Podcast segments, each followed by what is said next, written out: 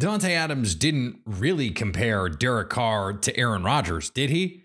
Plus, how the secret to unlocking this Packers offense in a post Davante Adams world might have nothing to do with the receivers. You are Locked On Packers. I feel like we can run the table. We're going to do it. Your daily Green Bay Packers podcast. Rodgers gets out. Part of the Locked On Podcast Network. Floats it. Your team Cobb. every day. Touchdown.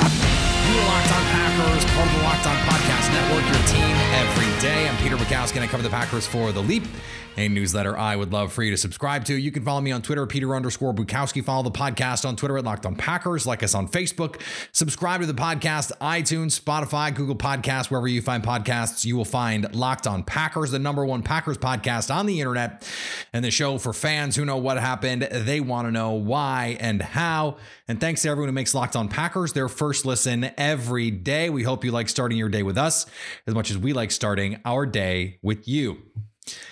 Davante Adams made some noise on social media and on the talking head shows because what we saw was a snippet, a snippet that was taken out of context and created, made it seem like he was comparing Derek Carr to Aaron Rodgers. And he was because he was asked to do that.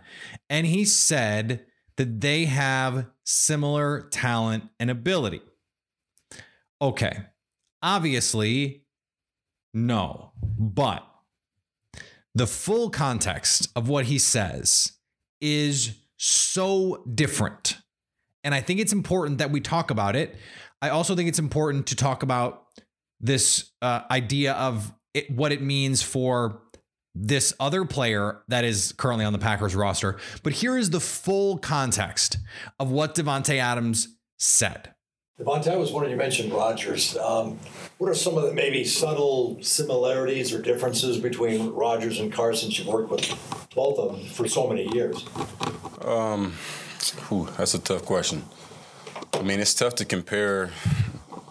It's, it's really apples and oranges. Um, Derek, Derek. I mean, it's just it's just such a different ball game. I mean, obviously you have Aaron, who's cemented as you know one of the best quarterbacks to ever play the game, and you know that's just like comparing me to like Jerry Rice. You know, it'd be tough to do because Jerry's put together what he's done, and it's it's undeniable respect for him.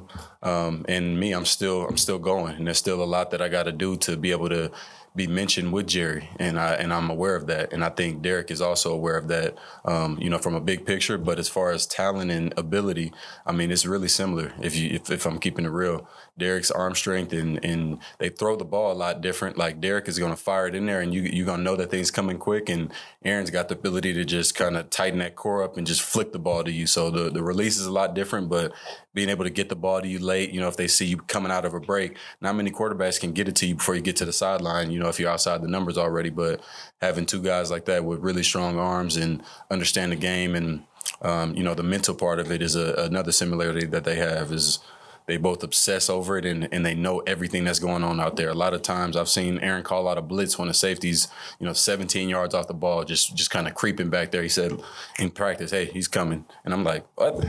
And then sure enough, dude comes flying on a snap from 17 yards down the field. So I've seen that from Aaron. And then I've seen Derek literally give me a check that didn't make any sense to me before in college. Here, same thing.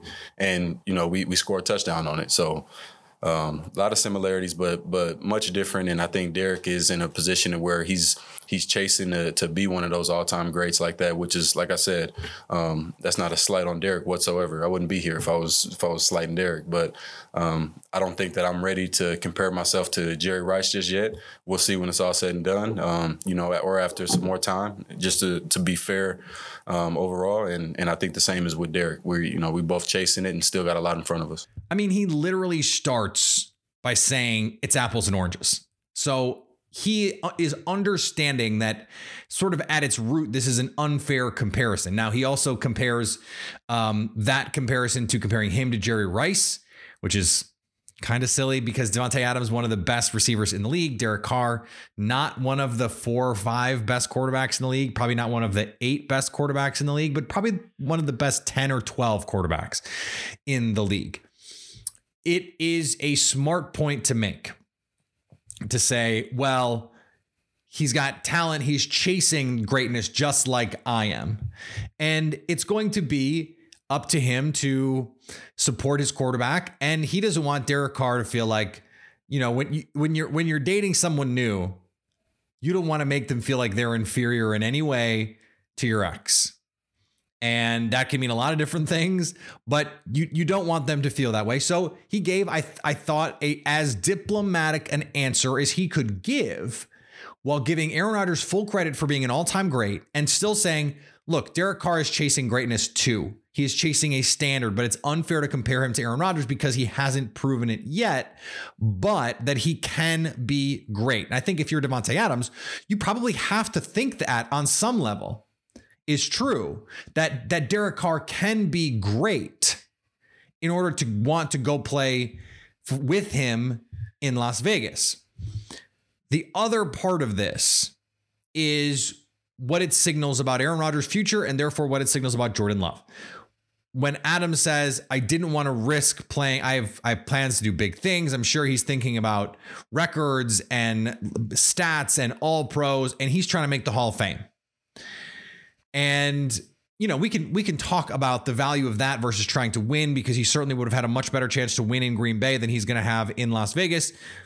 That's that's not what we're doing here. For him to say I didn't want to risk one or two seasons of Aaron and then him not being there.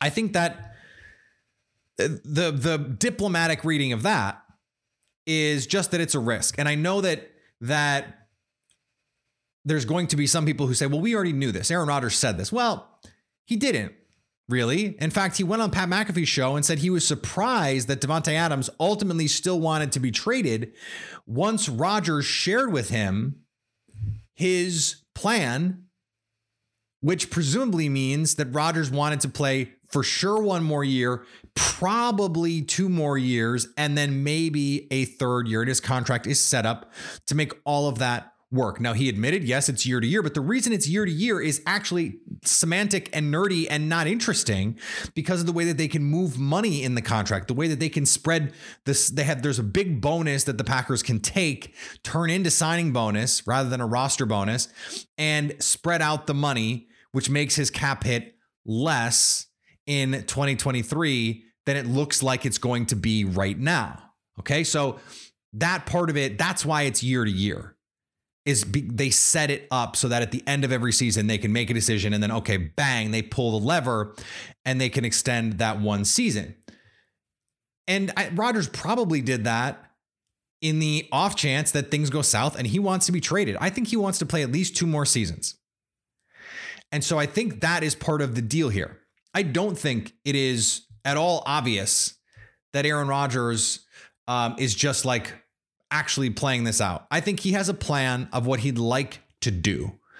And so there's always a group of people who get mad when the Packers beat writers and and people like me, the Packers media, assume things. I try not to assume things.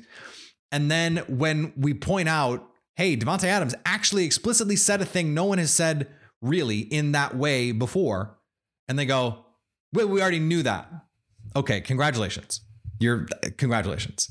Um, and then there is going to be a group of people, a group of fans who say, well, this this proves that he thinks Jordan Love sucks. No. He thinks Jordan Love is not going to be as good as Aaron Rodgers and not going to be as good as Derek Carr. And certainly he's not as sure about Jordan Love being as good as Derek Carr because we haven't seen Jordan Love be as good as Derek Carr. Now, forget Aaron Rodgers. We haven't even seen his be, his be as good as Derek Carr. So that's that's not a crazy take. Jordan Love is an unknown. He is a relative unknown. We know very little about what he looks like in games. We've seen him playing one and a half games. And he probably would have looked a lot better if he had, you know, more time, a full off season to play with Davante Adams. He's not going to get that. So I I don't think we should take what Davante Adams is saying as shade at Jordan Love because really all he said was that it was a risk that Aaron Rodgers wouldn't be there and he wants to put up gaudy numbers. So it's a it's a bigger risk to bet on Jordan Love than eh, first of all to have Aaron Rodgers be there, duh. If Aaron Rodgers, if we knew Aaron Rodgers was going to play three, four, five years, it wouldn't be a question. And then two, that Derek Carr is a surer thing than Jordan Love. Well, once again, duh. All right, we are going to talk about an underrated key to the Packers offense, something that we're already seeing, in fact, the Packers implementing, and something that I was advocating very strongly for in terms of the changes, the tweaks that this offense can make coming up in a second. Before we do that, let's talk about our friends at Blue Nile.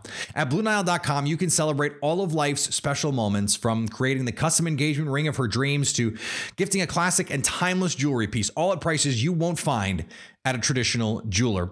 Whether you're ready to pop the question or you're celebrating a milestone moment, find jewelry as unique as they are with the modern convenience of online shopping at BlueNile.com. Build the engagement ring of their dreams to celebrate life's special moments with fine jewelry. No matter what you're looking for, Blue Nile has jewelry on experts on hand 24 7. Make your moment sparkle with jewelry from BlueNile.com. And Locked On Packers listeners get $50 off purchases of $500 or more. This podcast exclusive includes engagement rings. That's code LOCKED on. Plus, every order is insured, ships free, and arrives in discreet packaging that won't give away what's inside. Shop stress free and find your forever piece at BlueNile.com. And the Ultimate NBA Mock Draft starts June 16th with over 50 insiders. Nothing equals the Ultimate NBA Mock Draft. The Locked On NBA Big Board Draft Experts plus the Odyssey Insiders first pick June 16th. That's coming up. Search Ultimate NBA Mock Draft and follow now so you don't miss a pick. So, going back to last offseason, one of the things that I really wanted to see this offense do was lean into the offense we saw against the Rams in a world where everyone wants to play two high. And I'm talking about the Rams in the playoff game in 2020, year 2021, 2020 season. You get it. And that was run the ball, control the line of scrimmage, underneath short passes, tenderize that defense. It's the old body blows theory. And when they're going to come flying down to stop the run, go over the top. And what we saw was Aaron Jones a lot in that swing motion. We saw a lot of Aaron Jones and AJ Dillon on the field at the same time and make teams pay for playing light boxes against heavy personnel. 21 personnel, two running backs. That's heavy whether it's a running back and a fullback or two running backs. And let's be honest, I don't know if you've seen AJ Dillon's quads lately. The Donald Driver softball game, they are looking thick with about five C's. And he, he, he we saw actually some looks where they they had him play fullback. He was lead blocking on some plays. Now they're not running, you know, inside uh, power runs where he's it's you know halfback lead. Like we're not seeing those that kind of stuff, but he, can do that. I think if if you need him to. Plus, you bring back Kylin Hill, uh, and and so that that adds some diversity to your running game. It makes you feel a little bit better about what's going on. And, and Matt LaFleur was asked about the running back situation. Said injuries played a factor in in all of that. The Packers last year could not make teams pay for playing light boxes. Could not make teams pay for playing two deep safeties in the run game. That is a big problem. And the reason that they were able to create big plays so successfully in 2020 at a rate much higher than in 2021 is that run game. When you can make teams have to account for that run game, it just stresses them in a different kind of way. And I know this is a close cousin to the um, the, the, the I play action idea of you don't need to have a good running game to have a good play action game. That's true to a point. The problem is if your passing game, your short passing game, especially with Aaron Rodgers, is so lethal, it's sort of like why bang your head against the wall with the run game when it's not working? And that's what it was last year. Now, part of that, a big part of that, I think, is the injuries to the offensive line. It held up in pass protection because they were because Aaron Rodgers is a savant. He's able to get you in the exact right plays, the exact right protections. And so long as the protections hold up in terms of assignments, you might get beat. But as long as everyone knows who to block, and that was not always the case with Royce Newman on the field, you should be okay. Well, with David Bakhtiari and Elgton Jenkins on the field, plus Josh Myers back healthy, whoever is starting at right guard, probably going to be an upgrade over what they had last year because it's either going to be Royce Newman who's beats out these other guys, or it's going to be Sean Rhyan, or it's going to be Zach Tom, or it's going to be someone that emerges as the guy. And then you have Elgton, Elgton Jenkins at right tackle when he comes back. So that's going to be a much better offensive line that gives you a better chance to run the ball. They're going to use two running back sets more this season. When you go back and look at 2020, they played 21 personnel on 2% of snaps. Two. That is incredibly low. That is 10 times less often than a team like the Patriots, uh, a team like the Falcons. The 49ers were in 21 personnel. I think in the case of Warren Sharp, that this is from Sharp Football Stats, they count Kyle Juszczyk as a running back 34% of the time. So that is an enormous gap. And it's also a very big gap from what it was in 2020. The Packers played those two running back sets 14% of the time. Now you're probably going, okay, 14%, that's not, it's not a big deal. Well, yes and no. Because there's a big difference between doing something twice a game and doing something six times a game or eight times a game. That's a big difference or or 10 times a game. Now percentages, yeah, it's not going to it's not going to change the percentages that much, but they could be doing it a lot more. And if what you're doing is sacrificing times you're you're running 11 personnel, which they probably should do, because you want to get your best. This is the same concept. Your best five offensive linemen, your best five defensive backs, just get them on the field. Well, your best 11, your best five playmakers, get them on the field. Well, their best five playmakers right now means having Aaron Jones and AJ Dillon both on the field because there is no receiver that should be on the field over either AJ Dillon or Aaron Jones maybe on the whole roster, but certainly outside of who we expect the starting outside receivers to be. Allen Lazard and Sammy Watkins are going to be on the field in these two running back sets. There isn't a receiver who should be on the field over AJ Dillon or Aaron Jones in those situations, especially given their run pass versatility. The thing about playing two running backs is the Packers last year had the fourth highest success rate in the league when they played two running backs. 59% success rate, well above league average, which was 50%, and well above what it was in 2020 when they had a 52% success rate. They were good with it the last time they tried it. They're going to be good with it again. And it is the best way for them to keep defenses honest. If you want to play two deep safeties, okay, Here's heavy personnel, and here's a run up the middle. Here's a run to the sidelines. Can your guys get sideline to sideline? Okay. Can you can you handle downhill power? Can you handle gap? Can your linebackers sift through the trash? Make them play. And then when you establish the run, that allows you to be a little bit more creative. Now, I'm again, I'm not established the run guy. But if the only way you can move the ball is throwing it, you don't have a credible threat to run. And play action is best utilized when you have a credible threat to run. And if you're the Packers and you just stop doing it because it's not working, it becomes really difficult to A, have success when you do run, which is bad, to not have success, and B, to get to your play action game. Because if team thinks if teams think you're just going to give up on the run game, especially if they can stop it with two deep safeties. There's no reason for those safeties to come down because they don't they don't care. They they they've stopped you. They've stopped you enough all game that why am I why am I coming down? So I know I'm I'm I'm toeing the line of you have to run the ball to set up the play action, but it's it's more than that. You have to you have to create some semblance of balance to make up for the fact that you don't have other playmakers. You need to get AJ Dillon and Aaron Jones going. They are the guys with the balls in their hands who can make those plays. So you need to set them up for success. It's it's honestly more about that. Now, there are some tactical things, schematic things that they can do.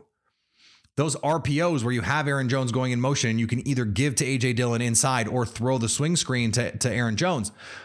I love those. They were wildly successful against the Rams. And I don't know why that's not the base RPO offense. If you're going to run RPO a million times a game, that's the RPO to run. Now, maybe without Davante Adams, that's exactly what they do. Whereas instead of, okay, you see the look, if you get the front you want, you run it. And if you don't, you throw a little, you know, a little glance route to Davante Adams. Well, that is great when you have Davante Adams. When you don't, you have to manufacture ways to get your best players the ball. And Aaron Jones and AJ Dillon are your best offensive threats. They're your best playmakers. So you have to find ways to get them the ball. Number one, that means running it. And you have to be able to run with heavy personnel if they're going to play two, two deep safeties. You have to make them pay for playing light boxes against you. It just opens up so much the middle of the field. It opens up everything for your offense. If you can't do that, teams are not going to respect your run game, which means they're not going to care about the play action game. They're just going to sit back there and wait. And second, your best guys need touches. And so if you're going to abandon the run game because it's not working, you need to have a plan B because you still need to get AJ Dillon the ball. You still need to get Aaron Jones the ball. Go back to the 49er game in 2020 when Aaron Jones was coming off injury. They go into San Francisco against a depleted 49er team, no AJ Dillon, but that team did have Jamaal Williams. And they ran a bunch of two back sets with Aaron Jones and Jamaal Williams. You go back to the 49er or the, the, the Vikings game. Beautiful opening drive where they go with the, their two running backs. I just don't understand why that has not been a bigger part of this offense for the entirety of the Matt LaFleur era. For all the same reasons, I don't understand why they haven't run leak and they haven't done a lot. Some of this, the core Shanahan stuff that we expected. I'm hoping we see that. I don't want to predict that we see it because I predicted we we would see even more of it in 2020 and 2021, and we didn't. Um, for reasons that still remain somewhat unclear to me, um, or at least the logic of which is is still unclear to me. I just don't know what options they have. Here's the thing: they're doing it. They're doing it. They showed it in minicamp. They showed it in in OTAs. This is going to be a part of the deal. Two running backs on the field at the same time, pre snap motion, different alignments, different formations. Both guys split out. Both guys in the backfield. One guy in the backfield and one guy split out. Uh, and uh, pre snap motion where you motion a guy out. Jet motion. I mean, Aaron Jones took multiple jet sweeps in that, that 49er regular season game in 2020. He was the whole offense. And I just I am I am into the idea of Matt LaFleur saying each week tailor the matchups to getting the ball in the hands of your playmakers, whoever's hot that week or whoever has the advantage that week. If it's a fast team, maybe you give them AJ Dillon. If it is a power team, maybe you show them Aaron Jones, uh, and and you attack that way. I think that works. I think there are there's so much flexibility that they can extract from this two running back set because those are your two best players. Get the best playmakers the ball on the field wherever you can get it to them, and that's it. That's the game the same way you did with Davante Adams. Feed them, and that doesn't just mean handoff, handoff, in outside zone left, inside zone right, outside zone left, inside. It doesn't have to be that. It doesn't have to be that. It can be. You'd like it to be that, where it can be that simple if you want it to be. But chances are in the playoffs, it's not going to be. And so that's why you need these counters. Before we finish up, today's episode brought to you by our friends at Bet Online. Bet Online is your number one source for all of your betting stats and sports info. Find all the latest sports developments, news, and odds, including we got the NBA Finals, Stanley Cup Finals, we've got Major League Baseball, golf, MMA, UFC, boxing, Bet Online, your continued source for all of your sports wagering info, including live betting, esports, and more. Head to the website or use your mobile device to learn more about the trends in action. Bet Online, where the game starts. And thanks for making Locked On Packers your first listen every day. Now make your second listen Locked On NFL. Our national NFL experts and insiders keep fans dialed in with the biggest stories and the latest news from around the league. Because an offseason doesn't equal a break in the action. Follow Locked On NFL every day on the Odyssey app, YouTube, and wherever you get podcasts. We're gonna go here in a second, uh, but one one other thing that riled up some of the dark recesses of Packers Twitter is Odell Beckham commenting on a Packers Instagram page with Aaron Rodgers, saying, Hey, Aaron, a couple emojis. It's just, this is something to watch. This is something to keep an eye on. Uh, because the Rams have, have said we want him back, players, coaches, and Odell has not made any sort of that. This is this is still the best place for him to come get his yards, come get his money, and maybe come get another ring. I'm just saying, keep an eye on that. Let's keep an eye on that. All right, we're gonna be back on Wednesday. It's a Monday, Wednesday, Friday edition this week again.